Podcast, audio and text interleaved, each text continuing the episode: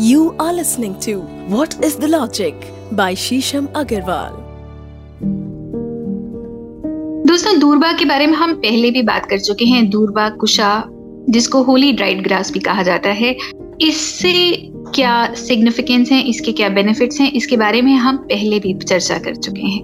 परंतु आज जो हम बात करेंगे कि दूरबा का पूजा में किस प्रकार से प्रयोग करना चाहिए, बहुत लोग पूछ रहे हैं कि दूरवा को, कुशा को पूजा में किस प्रकार से प्रयोग कर सकते हैं? तो आज स्पेसिफिकली हम इसी बारे में चर्चा करेंगे हमारे आज के एपिसोड में। क्या इसका कोई स्पिरिचुअल सिग्निफिकेंस है? और पूजा में कैसे इसका प्रयोग किया जाए ताकि आपकी पूजा में आपको और ज़्यादा सफलता मिल पाए, आपकी पूजा और ज़्यादा शुभ हो पाए? तो बिना विलंब के शुरू करते हैं। आज का एपिसोड आपके favourite favourite podcast what is a logic में। मेरे साथ मैं हूँ डॉक्टर शीशम अग्रवाल मैंने सेवन डॉक्टरेट्स करी हैं। व्हाट इज़ अ लॉजिक मेरे 12 साल के शोध का निचोड़ है, जो आपके समक्ष में लेके आई हूँ। बहुत सारे ऐसे प्रश्न जो आप कस्टम्स में रिचुअल्स में फॉलो करते आ रहे हैं, परंतु आपको उसके लॉजिक नहीं पता, आपको उसके पीछे का सिद्धांत नहीं पता तो ऐसे बहुत सारे अद्भुत और अनगिनत प्रश्नों के साथ हम आपके सामने हर हफ़्ते प्रस्तुत होते हैं और आज हम चर्चा करेंगे कुशा दूरबा इसको पूजा में किस प्रकार प्रयोग कर सकते हैं। दोस्तों, हम सब जानते हैं कि पंचभूत संस्कारों की जब पूजा की जाती है, जब या फिर जब आपके घर में कुछ भी इम्पोर्टेंट पूजा की जाती है तो दूरवा का प्रयोग हमेशा करना चाहिए। दूरवा कुशा, जिसको हम होली ड्राइड ग्रास के नाम से भी जानते हैं, न केवल हमारे देश में, बल्कि विदेशों में भी दूरबा का प्रयोग किया जाता है। दूरबा घास का चयन कुछ अन्यत्र प्रकार से किया जाता है, और कुछ ही लोगों को पता है कि घास में से दूरबा घास किस प्रकार से निकाली जाती है। दूरबा घास अपने आप में बहुत ही प्योर मानी जाती है और इसीलिए हर जगह इसका प्रयोग किया जाता है। बालक के जन्म से लेके जब उसको फ़र्स्ट टाइम ब्रेस्ट फ़ीड कराया जाता है, तब भी दूरबा घास का प्रयोग किया जाता है। किसी प्रकार की पूजा होती है, कोई शुभ होता है, तब भी प्रयोग किया जाता है। जब घर में इक्लिप्स हो और आप उस इक्लिप्स की छाया से बचना चाहते हो, तब भी प्रयोग किया जाता है। घर में सूतक और पातक होता है, तब भी दूरबा का प्रयोग किया जाता है। जब तुलादान किया जाता है, तब भी दूरबा का प्रयोग किया जाता है। तो इस प्रकार दूरबा हर जगह प्रयोग में लाई जाती है। पर आज हम स्पेसिफिकली जानेंगे कि दूरबा को पूजा में किस तरह से प्रयोग करें। दोस्तों, दूरबा को सबसे पहले तो आप दूरबा को इकट्ठा कर लें और उसको एक मौली से बाँध लें।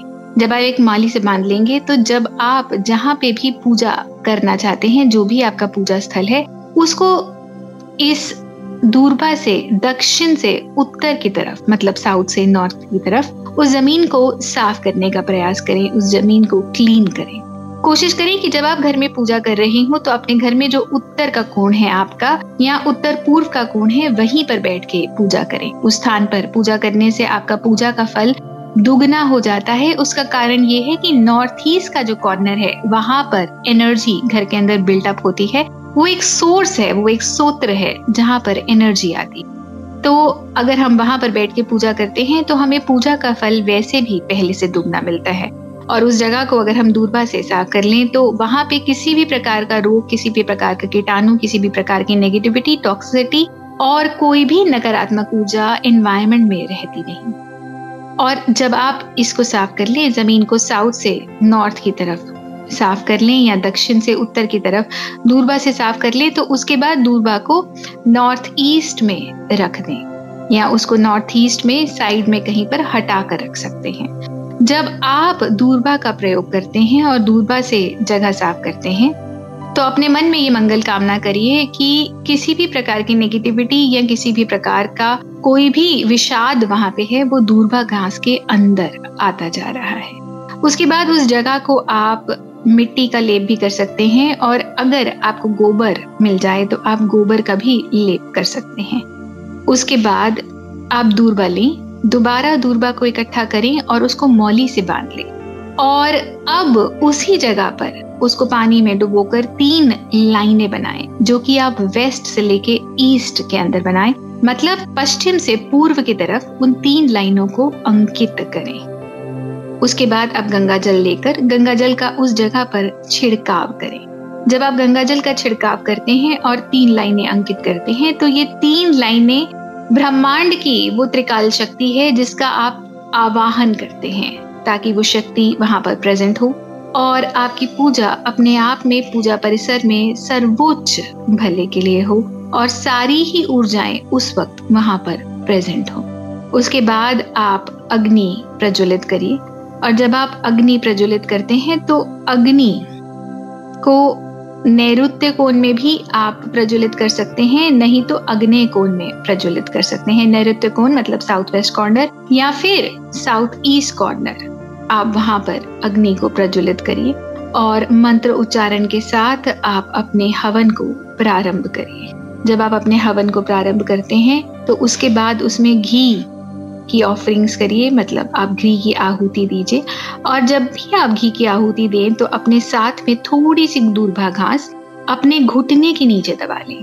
दोस्तों, इससे ये होता है कि जो एनर्जी जो ऊर्जा आपके अंदर बिल्डअप हो रही है हवन के दौरान, वो धरती के अंदर ग्राउंड नहीं होती, अभी तो आप ही के शरीर में रह जाती है। इसीलिए दूरबा का प्रयोग, जब भी आप कुछ ऐसा काम करें जो कि शुभ है और आप चाहते हैं कि वो एनर्जी अर्थ ना हो, वो धरती के अंदर ही ना चली जाए और आपके शरीर के अंदर रहे या आपके घर के अंदर रहे तो थोड़ी सी दूरबा हमेशा अपने घुटने के नीचे दबा लें।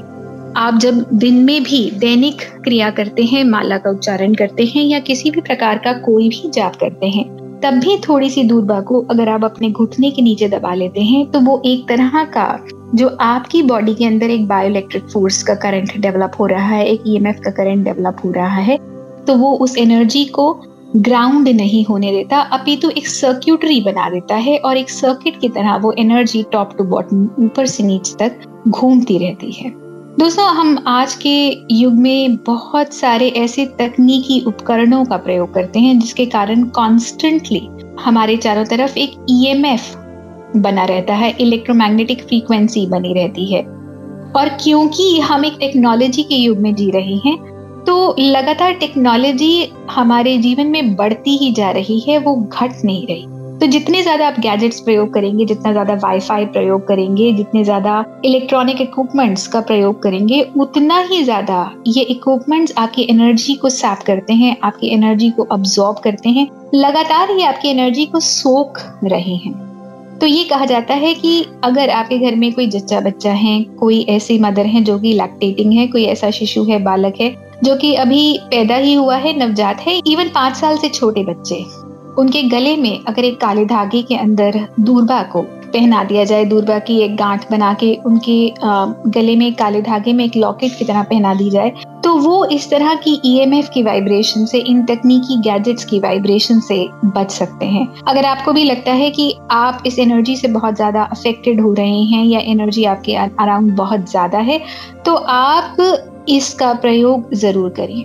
दोस्तों, हमारे चारों तरफ़ आज इतनी ज़्यादा वाइब्रेशन है, जिससे बचना असंभव है। इसीलिए वास्तु में कई बार ये भी कहा जाता है कि आपका घर किसी इलेक्ट्रिक ग्रिड या इलेक्ट्रिक पोल के आसपास नहीं होना चाहिए, परंतु आज के परिवेश में ये करना बहुत ही कठिन है या एक मान लीजिए कि असंभव सी बात है। तो अगर हम इससे बचना चाहते हैं तो हम अगर थोड़ी सी दूरबा घास कुछ भी ना हो सके तो अपनी पॉकेट में अगर रखें और उसको समय समय पर बदलते रहें तो आप देखेंगे कि आप किसी भी प्रकार की इलेक्ट्रॉनिक वाइब्रेशन से मुक्त हैं फ्री है। इससे आपके माइंड में क्लैरिटी ऑफ़ माइंड ज़्यादा रहेगी, आपके जीवन में प्रगति ज़्यादा रहेगी, आप ज़्यादा अपने एलिमेंट में रहेंगे।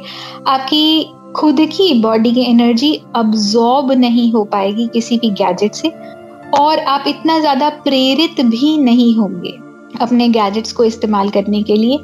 तो अगर आप अपने आप को सेफ़ गार्ड करना चाहते हैं, बचाना चाहते हैं एनवायरमेंट की नकारात्मकता से या फिर किसी इलेक्ट्रॉनिक इक्विपमेंट की वाइब्रेशन से तो दुर्बा घास का प्रयोग ज़रूर ज़रूर करिए। और पूजा के समय भी इसका प्रयोग करें। कुछ शुभ कर रहे हैं तो भी इसका प्रयोग करें। और कहने का तात्पर्य ये है कि आप अपने पूजा स्थल में थोड़ा सा दूरबा हमेशा रख सकते हैं। दूरबा कभी खराब नहीं होता और अगर आपको लगता है कि आप अपने आप दूरबा नहीं जान सकते, नहीं पहचान पाते तो आप किसी भी मंदिर में जाएँगे तो वहाँ से आप दूरबा आपको आराम से मिल जाती है। तो आप वहाँ से दूरबा लाइए, अपने मंदिर में रखिए और समय समय पर इसका प्रयोग अवश्य करिए। धन्यवाद।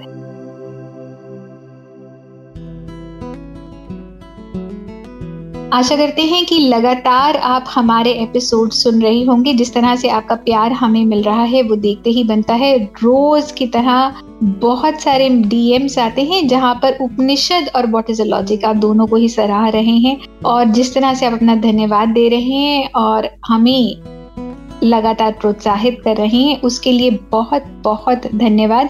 अगर आपके भी किसी प्रकार के कोई प्रश्न हैं, किंतु परंतु बाएँ हैं तो ज़रूर मुझे डीएम करिए। मैं आपको फेसबुक पे मिल जाऊँगी डॉक्टर शीशम बंसल के नाम से।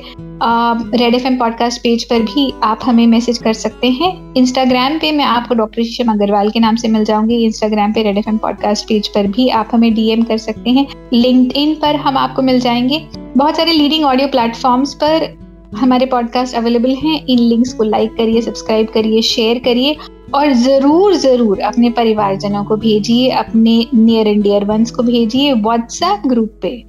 इन लिंक्स को ज़रूर शेयर करिए ताकि ज्ञान की गंगा से न केवल आप जुड़े, बल्कि आपसे कनेक्टेड जितने भी लोग हैं, उनके जीवन में भी उन्नति आए, प्रगति आए। मेरी बहुत सारी बुक्स अमेजोन पर अवेलेबल हैं। ओम ब्रह्मांड का नाद, मेरे फिक्रे वॉर इज़ अ लॉजिक कैसे अगर आप इन बुक्स को भी लेते हैं तो आपके ज्ञान में और ज़्यादा वृद्धि होगी, बढ़ोतरी होगी। तब तक के लिए धन्यवाद। हम मिलेंगे आपसे अब अगले एपिसोड में। धन्यवाद। You are listening to what is the logic by Sheesham Agarwal